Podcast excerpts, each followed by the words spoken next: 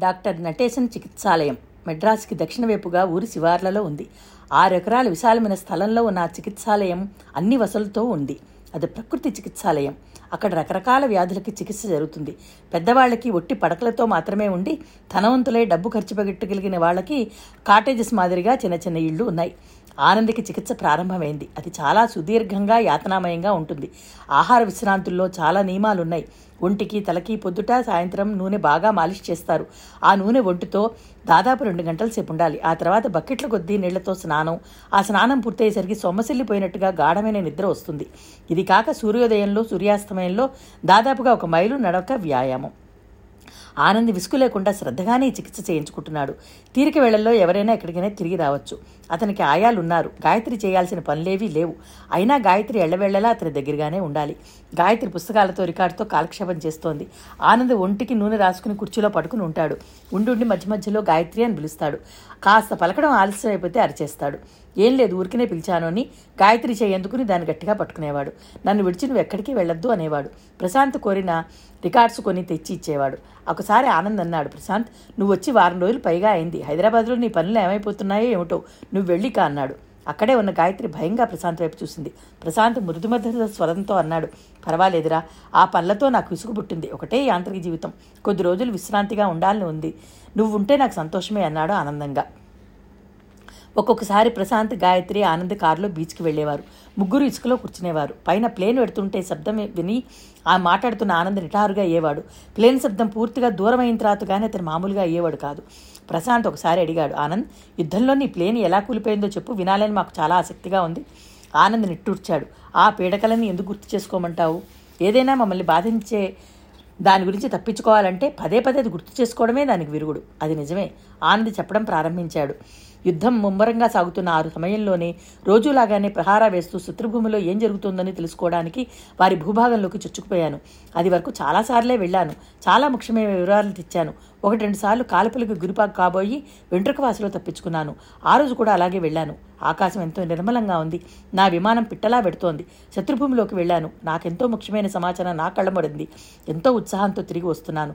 నా విమానం శత్రు సైనికులు కళ్ళబడింది వెంటనే భూమి మీద నుంచి కాల్పులు మొదలైనాయి. నా విమానానికి నిప్పంటుకుంది. నేను చేరవలసిన దూరం ఇంకా చాలా ఉంది. అయినా మొండి ధైర్యంతో ప్రయత్నించాను కానీ సగం దూరం కంటే ఎక్కువ వెళ్ళలేకపోయాను. చుట్టూ మంటలు వ్యాపించేస్తున్నాయి. ఇక ఏం తోచలేదు. అందులో ఉంటే నేను సజీవ దహనం అయిపోతాను. విమానం నా అదుపు తప్పిపోయింది. నేను అతి కష్టమైన దాన్ని భూమి మీద దించాను.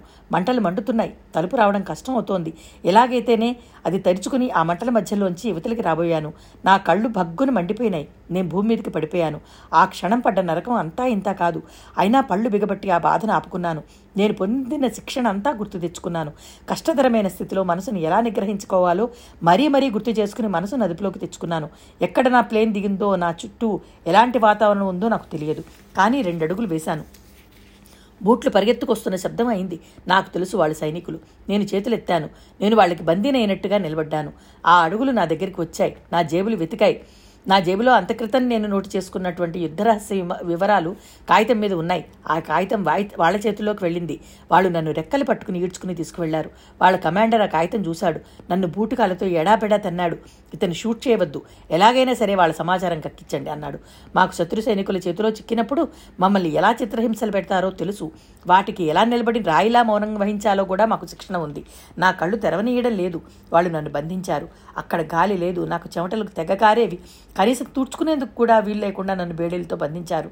నా కళ్ళకి వైద్యం లేదు. నా కళ్ళు మంటలు నరకంగా ఉండేది. ఆనంద్ ఆగాడు. చెప్పు తర్వాత ఏమైంది? ప్రశాంత్ ఆదుర్దాగా అడిగాడు. తర్వాత నా శరీరాన్ని వాళ్ళు పెట్టిన చిత్రహింసలన్నీ పెట్టారు. నేను లొంగలేదు. ఓ రోజున నా గదిలో కిరసనాయలు తడిపిన పాత సంచులు లాంటి నివో పడేశారు. దీనికి నిప్పంటిస్తున్నావు. నీవు సజీవ సమాధి అవుతావు. ఇప్పటికైనా మేము అడిగిన వివరాలు చెప్పు అన్నారు. అప్పటికే నేను చాలా నీరసపడిపోయాను. నా శరీరంలో ఓపిక లేదు. వాళ్ళు తలుపు వేసి వెళ్ళిపోయారు. మంటల సెగలు నాకు తెలుస్తున్నాయి. హఠాత్తుగా మృత్యువాత పడితే అది వేరే సంగతి. ఇది వేరు. ఇప్పుడు నాలో మానసిక బలం లోపించింది. నాకు మృత్యుభయం కలిగింది. Fire fire save me. నా అరుపుల అరణ్యరోధనం అయినాయి. అది అదృష్టమో దురదృష్టమో తెలియదు కానీ గాలి బాగా వీస్తున్న శబ్దం అంత క్రితం నుంచే ఆగింది. హఠాత్తుగా వానపడసాగింది అంత క్రితంసారి వాన పడ్డప్పుడు కూడా నేనున్న షెడ్లో రేకుల మధ్య నుంచి వాన కారింది. రెండు రోజులు చలికి ఆ గదిలో చెమ్మకి గడగడలాడుతూ గడిపాను. ఆ వాన కారణం ఒకసారి నా ఈసారి నా ప్రాణం రక్షించింది. క్రమంగా మంటల సెగలు తగ్గాయి. వాన బాగా ఎక్కువైంది నేను అలాగే నిలబడ్డాను. ఆ వాన శబ్దంలో నాకు తలుపుని తీసిన శబ్దం వినిపించింది. అడుగులు చప్పుడైంది కానీ బూట్ల శబ్దం కాదు. ఎవరు? అన్నాను. హుష్ అని వినిపించింది. ఆ వ్యక్తి అతి మెల్లగా నా దగ్గరికి వచ్చాడు. అతి రహస్యంగా నాతో మాట్లాడారు. తను ఇండియన్ మిలిటరీలో సెకండ్ లెఫ్టినెంట్. మొన్న అటాక్లో పట్టుబడ్డాట ఎంతో కష్టం మీద అతను తనకి టీ ఇవ్వడానికి వచ్చిన కాపలాదారిని చంపి బయటపడ్డాడు. అతను తప్పించుకోవడానికి ఈ వాన బాగా ఉపకరించింది. అతను నన్ను వాళ్ళు రోజు వచ్చి చిత్రహింసలు పెట్టడం చూశాడట. ఇద్దరం కలిసి పారిపోవడానికి నిశ్చయించుకున్నాం. నా కాళ్ళకి చేతులకి బేడీలు ఉన్నాయి. అతను బలాఢ్యుల్లాగానే ఉన్నాడు. నన్ను భుజం మీద వేసుకున్నాడు. వాన చప్పుడు వాన ఉధృతం మెరుపులు ఉరుములు చాటు చేసుకుని అతను నన్ను ఎత్తుకుని అక్కడి నుంచి అతి కష్టం మీద మోస్తూ తప్పించుకొచ్చాడు. తెల్లవారుజామైంది. అతను నన్ను ఎత్తుగా పెరిగిన తుప్పల మీద ఉంచాడు. రాయి ఒకటి తెచ్చి నా చేతులకి కాళ్ళకి ఉన్న బేడీలు పగలగొట్టి పగలగొట్టాడు. ఇద్దరం చేతులు పట్టుకుని చే చేల మధ్యగా పరిగెత్తసాగాం. నాలో రవంత కూడా ఓపిక లేదు. అంతా బురద నీళ్ళు కాలు చేల మధ్య దిగడిపోతోంది. అయినా పెగిలించుకుని పరిగదీస్తూ పెడుతున్నాం ఆ గాభరాలో నా చేయి అతని చేతి నుంచి విడిపోయింది. అతను ముందుకు పరిగెత్తాడు. నేను వెనకబడిపోయాను. తుపాకీ శబ్దం ఢామ్ అని వినిపించింది ఆర్తనాదం కూడా వినిపించింది. నా గుండెలు ఆగిపోయినాయి. నాతో వచ్చిన అతను నాకు కొద్ది గజాల దూరంలోనే మృత్యువాత పడ్డాడు. పరుగులు వినిపించినాయి. సైనికులు వచ్చారు. అతని శవాన్ని పట్టుకు పెడుతూ నా మాట్లాడడం నాకు వినిపించింది. వాళ్ళు అతను ఒక్కడే ఉన్నాను అనుకున్నారు. నేను అలాగే మొకాళ్ళ మీద కూర్చున్నాను. ఇప్పుడు నా గత ఏంటి? నా కళ్ళు కనిపించట్లేదు. అంతా కటిక చీకటి. అలాగే కూర్చున్నాను. ఎండ తగ్గినట్టుగా నా శరీరం స్పర్శకి తెలుస్తోంది. చీకటి అయినట్టుగా నిశ్శబ్దం చీకటి చల్లటి గాలి ఈలకోళ్ళు వీటి వల్ల తెలుసుకున్నాను. పగలవగానే నా నడక ఆగిపోయేది. నా ప్రాణం మీద ఆశ వదులుకున్నాను. కొద్ది రోజులు అయ్యేసరికి నాకు నడిచే ఓపిక కూడా లేకుండా పోయింది. కాళ్ళ మీద డేక సాగాను. అప్పటికి ఎన్ని రోజులు గడిచాయో తెలియదు అప్పటికే గడ్డమ్మ మాసింది నా శరీరం సంగతి చెప్పనవసరం లేదు. ఒళ్ళంతా చీడా దురద ఒక పల్లెటూరు చేరుకున్నాను. పిల్లలు నన్ను బూచాడని పారిపోసాగారు. కొంతమంది నన్ను పిచ్చాడు అనుకున్నారు. దయాధర్మం కలిగిన వాళ్ళు నా మీద పాత కంబళి పడేశారు. నేను శత్రుదేశంలోనే ఉన్నాను. ఈ ఊరేమిటి అని అడిగితే ఎవరికైనా అనుమానం వస్తుందేమోనని భయం. అలాగే మళ్ళీ తిరగసాగాను. ఫకీర్లతో కలిశాను. వారితో తిరగడం ప్రారంభించాను. మెల్లగా హిందూ దేశపు బార్డర్ చేరుకోవాలని నా ఆశ. అక్కడ కూడా నా అదృష్టం బాగాలేదు. ఆ ఫకీర్లు స్మగ్లర్ల ముఠాకి చెందిన వాళ్ళట ఒకసారి పోలీసులు మమ్మల్ని పట్టుకున్నారు. తీసుకుపోయి జైల్లో పడేశారు. విచారణ జరిగింది. నాకు ఏం తెలియదన్నా నమ్మలేదు. నువ్వు ఎక్కడ వాడవో చెప్పమన్నారు. నేను చెప్పలేదు. నాకు నాలుగు సంవత్సరాలు కఠిన శిక్ష పడ్డట్టుగా చెప్పారు. మళ్ళీ జైలు జీవితం ప్రారంభమైంది. జైలులో నాతో పాటు అరెస్ట్ అయిన ఒకతను హిందువు. అతనికి నేను హిందువు అని తెలిసింది. అతను నేను స్నేహితులం అయ్యాం. అతనికి నా పట్ల సానుభూతి కలిగింది. మా శిక్ష పూర్తవగానే ప్రభుత్వం మమ్మల్ని దేశం దాటిపోయేందుకు అనుమతి ఇవ్వలేదు. దానికో పెద్ద తతంగం. అది పూర్తయి మేము మామూలు ప్రయాణికుల్లా హిందూ దేశంలో అడుగుపెట్టేందుకు మరో మూడు నెలలు పట్టింది. నేను ఢిల్లీ రాగానే నాకు తెలిసిన ఆఫీసర్ దగ్గరికి వెళ్ళాను. అతను నన్ను గుర్తుపట్టలేకపోయాడు. నేను చచ్చిపోయాననే డిక్లరేషన్ వచ్చిందన్నాడు. నా కథ విని జాలిపడ్డాడు. అక్కడి నుంచి నాన్నకి టెలిగ్రామ్ ఇప్పించాను. ఆనంద్ చెప్పడం పూర్తయ్యేసరికి ప్రశాంత్ గాయత్రి కళ్ళల్లో నీళ్ళు నిలిచినాయి. ఇలాంటి గుహర నరకం పగవాళ్ళకు కూడా వద్దురా బాబు అనుకున్నారు. ఆనంద్ పడకుర్చీలో కూర్చుని ఉన్నాడు. పాదాలు అడిగిరి అయింది. గాయత్రి ఆనంద్ పిలిచాడు. ఇదిగో మందు. గాయత్రి మందు తెచ్చి ఇచ్చింది. అతను మందు వేసుకున్నాడు. ఆ ఆయా మధ్యాహ్నం వెళ్ళి ఇంకా రాలేదేంటి? అంది గాయత్రి. నేనే అవసరం లేదని రేపు ఉదయం రమ్మనమని చెప్పాను. గాయత్రి ఉలిక్కిపడ్డట్టు చూసింది. ఆనంద్ గాయత్రి చేయబట్టుకున్నాడు గాయత్రి. నేను వచ్చి నెల రోజులు కావస్తోంది. నా ఈ అనారోగ్యం హాస్పిటల్స్ మూలంగా మన ఇద్దరికి ఏకాంతంగా ఉండే సమయమే దొరకటం లేదు. నాకు నీతో మాట్లాడినట్టే లేదు. మీ ఆరోగ్యం చక్కబడినీయండి. నా మనసుకు కూడా అదే నేను చెప్పుకుంటున్నాను. నువ్వెంత సహనం కలిగిన దానివి? ఇలా రా నా దగ్గర కూర్చో. అతను పిలిచినట్టుగా దగ్గరికి రాలేదు గాయత్రి. అతని చేయి విడిపించుకోవడానికి ప్రయత్నించింది. ఎందుకలా బెదురుతావు? ప్రశాంత్ లేడు. ఆయా రాదు. గాయత్రి జవాబు చెప్పలేకపోయింది. ఆనంద్ లేచాడు. గాయత్రిని దగ్గరికి తీసుకోబోయాడు. గాయత్రి పెనుగులాడింది. అతని పట్టు విడవకుండా గభాన్లు అక్కడి నుంచి పరిగెత్తి పక్క గదిలోకి వెళ్ళి తలుపులు మూసేసింది. ఆనంద్ నిశ్చేచ్చుడైనట్టుగా నిలబడిపోయాడు. తర్వాత తడుముకుంటూ ఆ గది దగ్గరికి వచ్చాడు గాయత్రి. గాయత్రి తలుపు మీద తలుపుని తట్టి పిలిచాడు. గాయత్రి అతని పిలుపు దీనంగా కోపంగా మళ్ళీ మళ్ళీ వినిపిస్తోంది. గాయత్రి మాట్లాడలేదు. గాయత్రి నువ్వు చాలా మారిపోయావు సుమా. అతని ఆగ్రహపూరితమైన మాటల్ని వింటోంది. నా రాకకి నువ్వు సంతోషిస్తావనుకున్నాను నువ్వు నిజం చెప్పు నేను రావడం నీకు బాధగా ఉంటే అతను తలుపు తట్టి అడుగుతున్నాడు ఒక్క మాట చెప్పు. నిర్మోహమాటంగా నీ మనసులో ఏముందో చెప్పు నా ముఖాన్ని అనేసేయి. మంచం మీద ఉన్న గాయత్రి లేచింది. ఒక్క క్షణం వెళ్ళి తలుపులు తెరిచి అతనితో తనకి ప్రశాంతతో పెళ్ళైన సంగతి చెప్పేద్దాం అనుకుంది నేను నీకోసమే వచ్చాను గాయత్రి నీకోసమే వచ్చాను అతను తీరంగా అంటున్నాడు. ఆ మాటలు గాయత్రి హృదయాన్ని చీల్చి వేస్తున్నాయి తలుపు గడియ మీద చేయవేపుతున్న గాయత్రి ఆగిపోయింది. అతను ఎంతో ఎంతో జాలి వేస్తోంది. అతను పడిన బాధలు విన్న తర్వాత అతనికి రవంత కూడా ఏ రకమైన బాధ పెట్టకూడదని మరీ మరీ అనిపిస్తోంది. కానీ తనేం చేయడం? మనసు శరీరం రెండు ఎదురు తిరుగుతున్నాయి. అతని స్పర్శ కూడా భరించలేనట్టు దూరంగా ఉండమంటున్నాయి. అతనితో మాట్లాడుతోంది. అతనికి అవసరమేనని సమకూరుస్తోంది. కానీ కేవలం నటన. అందులో తన మనసు లేదు. ఈ నటనానికి నాటకానికి స్వస్తి ఎప్పుడో? సరే నాతో మాట్లాడడం నీకు ఇష్టం లేనప్పుడు నేనేం బలవంత పెట్టను. బలవంతంగా నిన్ను అడిగి అభిమానం పొందాల్సిన కర్మ నాకేం పట్టలేదు. అతను పిలిచి పిలిచి వేసారి వెళ్ళిపోయాడు. గాయత్రి వచ్చి మంచం మీద కూర్చుంది. పట్టణాన్ని దుఃఖం వస్తోంది. మనసు చెదిరిపోతోంది.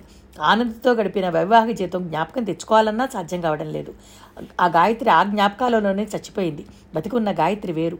ప్రశాంతి ప్రేమానురాగాలతో ప్రాణం పోసుకునే ఈ గాయత్రికి ఆనందంటే రవంత కూడా ఇష్టం కలగటం లేదు. అతని పట్ల గుండెల నిండా జాలి. ఈ రెంటి మధ్య గాయత్రి మనసు నలిబిలవసాగింది ఏం చేస్తోంది తను? ఇద్దరూ తాళి కట్టిన భర్తలే. ఇద్దరికీ మనసు వాచ తన అర్థానికి అయ్యింది. ఇందులో ఇప్పుడు ఎవరిని స్వీకరించడం ఎవరిని వదిలేయడం? జీవితంలో దెబ్బతిని మానసికంగా చెదిరిపోయిన ఆనందన? అందరి హేళనలకు విక్రింతలకు గురి అయి కూడా తనకి అండగా నిలబడి తనకి జీవితం ప్రసాదించిన ప్రశాంతన ఇద్దరు ముఖ్యంగానే కనిపిస్తున్నారు. ఇద్దరు గాయత్రి చెరోచక్క రెక్క పట్టుకుని తమ వైపు గుంజుకోవడానికి ప్రయత్నిస్తున్నారు. ఈ సంఘర్షణ గాయత్రి తట్టుకోలేకపోతోంది. మళ్ళీ తన భవిష్యత్తు ఏమిట్రా భగవంతుడా అని ఆందోళన మొదలైంది. గాయత్రికి తండ్రి గుర్తుకొచ్చాడు నాన్న నువ్వుంటే ఈ సమస్య ఎలా తీర్చేవాడివి? నాకేం తోచటం లేదు. ఏది న్యాయమో ఏది అన్యాయమో అర్థం కావడం లేదు అని తండ్రిని తలుచుకుని రోధించసాగింది. ఆలోచించిన కొద్దీ గాయత్రికి ప్రశాంతం మీద కో- కోపం రాసాగింది. అతని ధోరణి ఇది జీవితం ఈ సమస్యను నువ్వే పరిష్కరించుకోవాలి అన్నట్టుగా ఉంది. ప్రతిసారిలా అతను జోక్యం కలప కలిగించుకోవటం లేదు. అతనే గనక స్వార్థంతో నువ్వు నా భార్యవే అన్నట్టయితే తన పని సులభంగా అయిపోయి ఉండేది. గాయత్రికి ఈ సమస్య పరిష్కారం ఏమిటో అంతుపట్టక మనసు వికలమైపోసాగింది. మర్నాడు గాయత్రి ఆనంద్కి కాఫీ ఇచ్చింది. అతను ఎప్పట్లా తీసుకోలేదు. అక్కడ పెట్టు అన్నాడు. అతని ముఖం చూస్తే రాతనంతా నిద్రపోనట్టుగా వ్యధాభరితంగా ఉంది. గాయత్రి వెళ్ళిపోబోయింది. గాయత్రి అతను పిలిచాడు. గాయత్రి ఆగింది. ఒక్క మాటకి జవాబు చెప్పు. ఇంకా నిన్నేమీ అడగను. రాత్రి అలా ఎందుకు పారిపోయావు? ఎందుకలా తలుపులు మూసుకున్నావు? గాయత్రి మాట్లాడలేదు. ఆడవాళ్ళు కొన్ని కొన్ని విషయాలు నోటితో చెప్పకుండా చేతల్లో చూపిస్తారు. నువ్వు కూడా అలాగే చేస్తున్నావా? మాట్లాడు. మాట్లాడవేం. అతని కుర్చీలో నుంచి ఆవేశంగా లేచాడు. నీ మౌనంతో నా ప్రాణాలు తీసేయకు. నేనంటే ఇష్టం లేకపోతే ఒక్క మాట చెప్పాయి. మూగతనంతో నన్ను పిచ్చివాణ్ణి చేయకు. గాయత్రికి ఏం చెప్పాలో తెలియలేదు. నిస్సహాయంగా నిలబడిపోయింది. అతని టేబుల్ మీద ఉన్న కాఫీ కప్పును ఒక్క తోపు తోశాడు. నేనంటే ఇష్టం లేకపోతే నువ్వు నాకు చేసే ఈ సేవలు అవసరం లేదు. నువ్వు ఎవరి బలవంతం మీదైనా ఇక్కడికి వస్తే ఎవరికైనా భయపడి నోరు విప్పి మనసులో మాట చెప్పలేకపోయినట్లయితే ఇక్కడి నుంచి వెళ్ళిపో. తక్షణం వెళ్ళిపో. నా ఎదురుగా ఉండద్దు. నీకే చెప్పేది. అతని అరుపులకి ఆయా పరిగెత్తుకొచ్చింది. ఏమిటి మిస్టర్ ఆనంద్? ఏమైంది? అతని కోపాన్ని నిగ్రహించుకున్నాడు. ఆయా అక్కడ ఉన్నదని కూడా లక్ష్య పెట్టకుండా వెళ్ళిపో గాయత్రి ప్లీజ్. నీకు చేతులు జోడించి ప్రార్థిస్తున్నాను. పుణ్యం ఉంటుంది. నేను పడిన చిత్రహింస చాలు నాకు. నీతో కూడా నేను పడలేను. దయ్యుంచి కళ్ళించి వెళ్ళిపో. ఏమైంది? ఏమైందమ్మా? అంది కంగారుగా ఆయా. గాయత్రి ముఖం తిప్పుకుని అక్కడి నుంచి పారిపోయింది. వెళ్ళిపో. దయ్యుంచి ఇక్కడ వెళ్ళిపో అనే మాటలే ఈటల్లాగా వచ్చి తగులుతున్నాయి. తను వెళ్ళిపోయింది. కానీ కానీ ఆ వెళ్ళిపోవడం వల్ల ఆనందికి తన మనసు తెలుస్తుంది. దాని పర్యవసానం ఏమిటి? గాయత్రి కళ్ళ ముందు మామగారు నిలిచారు. గాయత్రి నువ్వు కష్టంలో ఉన్నప్పుడు నేనెంత ఆదుకున్నాను? నీకు దయలేదా నీ గుండె ఇంత కఠినమా? నాలుగు రోజులు సహనం పడితే నేనే వాడికి మెల్లగా చెప్పేవాడిని కదా. ఇంతలోనే తొందరపడిపోయావా? ఛీ విశ్వాసఘాతుకురాలా. ఆ రోజున నేను నీ పరిస్థితిని అర్థం చేసుకునే ప్రశాంతతో నీ వివాహకాన్ని వివాహానికి అంగీకరించకపోయినట్లయితే నువ్వెక్కడ ఉండేదానివి? గాయత్రి ఆ మాటలు వెళ్ళలేనట్టు చెవులు మూసుకుంది. తను ఆయనకి ఎదురు చెప్పలేదు. ఇది భరించలేదు. ఒకవైపు ఆయన పట్ల కృతజ్ఞత మరోవైపు అతను ఆయన ప్రసాదించినటువంటి జీవితం ప్రశాంతి మీద అనురాగం ఈ రెంటి మధ్య గాయత్రి మనసు నలిబిలైపోసాగి ఆ మర్నాడంతా ఆనంద్ చిరాగ్గానే ఉన్నాడు. ఆయా మందు తెస్తే కూడా వేసుకోలేదు. భోజనం సరిగ్గా చేయలేదు. ప్రశాంత్ సాయంత్రం వచ్చాడు. ప్రశాంత్ని చూడగానే ఆనంద్ ప్రాణం లేచి వచ్చినట్లయింది. ప్రశాంత్ కొద్దిసేపు నన్ను ఎక్కడికైనా తీసుకెళ్ళు అన్నాడు. అలాగే త్వరగా తయారవమని గాయత్రికి చెప్తాను. లేకపోతే ప్రశాంత్ని అతని చేయి పట్టి ఆపేశాడు. గాయత్రి అవసరం లేదు. మనం ఇద్దరమే వెళ్దాం. తను ఒక్కతే ఉండాలి కదా? అన్నాడు ప్రశాంత్. అప్పటికే ప్రశాంత్ కంఠస్వరం విన్న గాయత్రి వచ్చి గుమ్మలో నిలబడింది. ఒంటరితనం కావాలనే ఆవిడ గారు కోరుకుంటోంది. ఇన్నేళ్ళ నుంచి స్వేచ్ఛగా ఒంటరిగా ఉండడం అలవాటైందిగా ఇప్పుడు నేను రావడం ఇబ్బందిగా ఉంది. నందు ఎందుకులా అంటున్నావు? ఆడవాళ్ళ సంగతి ఏమిటో నాకు ఇప్పుడు బాగా అర్థమైంది ప్రశాంత్. వాళ్ళకి వయసు డబ్బు మీదనే ఆకర్షణ. మనసు అవసరం లేదు. నాకు ఇప్పుడు ఉద్యోగం లేదు. నా ముఖం కాలి మచ్చలతో వికారంగా ఉంది. గాయత్రి నా ఉనికి కూడా భరించలేకపోతోంది. నాన్న అనవసరంగా గాయత్రి చేత ఉద్యోగం అనిపించారు. బయట తిరగవలసిన ఆడదానికి ఇల్లు బందికానలాగా ఉంటుంది. ప్రశాంత్ గాయత్రి వైపు చూస్తున్నాడు. గాయత్రి కళ్ళ నిండా నీళ్ళు నిండుకున్నాయి. గిరుక్కున వెనక్కి తిరిగి లోపలికి వెళ్ళిపోయింది. నేను దాన్ని వెళ్ళిపోమ్మనే చెప్తున్నాను. ఎప్పుడు వెళ్తుందో నువ్వు కనుక్కో కనుక్కొని టికెట్ కొనిచ్చేసి పంపించేసేయి. అసలు ఏం జరిగింది? నేను కనుక్కుంటానుండు. ప్రశాంత్ లోపలికి వెళ్ళాడు. గాయత్రి మంచం దగ్గర నిలబడి ఉంది. చూపులు కోపంగా రోషంగా బలవంతంగా అవమానంగా బిగబట్టుకుంటున్నట్టుగా ఉన్నాయి. ప్రశాంత్ని చూడగానే ముఖం తిప్పుకుంది. అవతలి గదిలో ఆనంద్ టేప్ రికార్డర్ ఆనంద్ చేశాడు. గాయత్రి ఏమైంది? అతను అడిగాడు తగ్గుస్వరంతో ప్రశాంత్. గాయత్రి చివ్వునిటి తిరిగింది. ఈ నాటకం నా వల్ల కాదు. నన్ను మీరు తీసుకెళ్ళిపోండి. ఇక్కడికి ఇక్కడ ఇలా గడపడం ఒక క్షణం కూడా ఒక యుగంలా ఉంది నాకు. అతను వేసిన ప్రశ్నలకి నేను జవాబు చెప్పలేను. ఆ గాయత్రి చచ్చిపోయిందని ఈ గాయత్రి మీ భార్య అని అతనికి అధికారం లేదని చెప్పండి. గాయత్రి పెదనాన్నకి నేను ఉత్తరం రాశాను. ఆయన ఈ రోజో రేపో వస్తారు. ఆనంద్ కోరుకుంటున్నాడు. అతనికి ఈ వైద్యం ఇప్పుడిప్పుడే బాగా వంట పడుతోంది. నువ్వు కనీసం ఒక్క నెల రోజులు ఉపయోగపట్టగలిగితే గాయత్రి కళ్ళు పెద్దవైనాయి. నెల రోజుల నేను ఒక క్షణం ఉండలేనంటుంటే నా శరీరం ఇక్కడ ఉన్నదన్న మాటే కానీ నా మనసు మీ చుట్టూనే తిరుగుతోంది. బుజ్జి ఎక్కడ? వాడిని ఈ రోజు కూడా మీరు తీసుకురాలేదే? రేపు వచ్చేటప్పుడు తీసుకొస్తాను. ఇంటావిడ కూతురి కుటుంబం సెలవులకు వచ్చారట.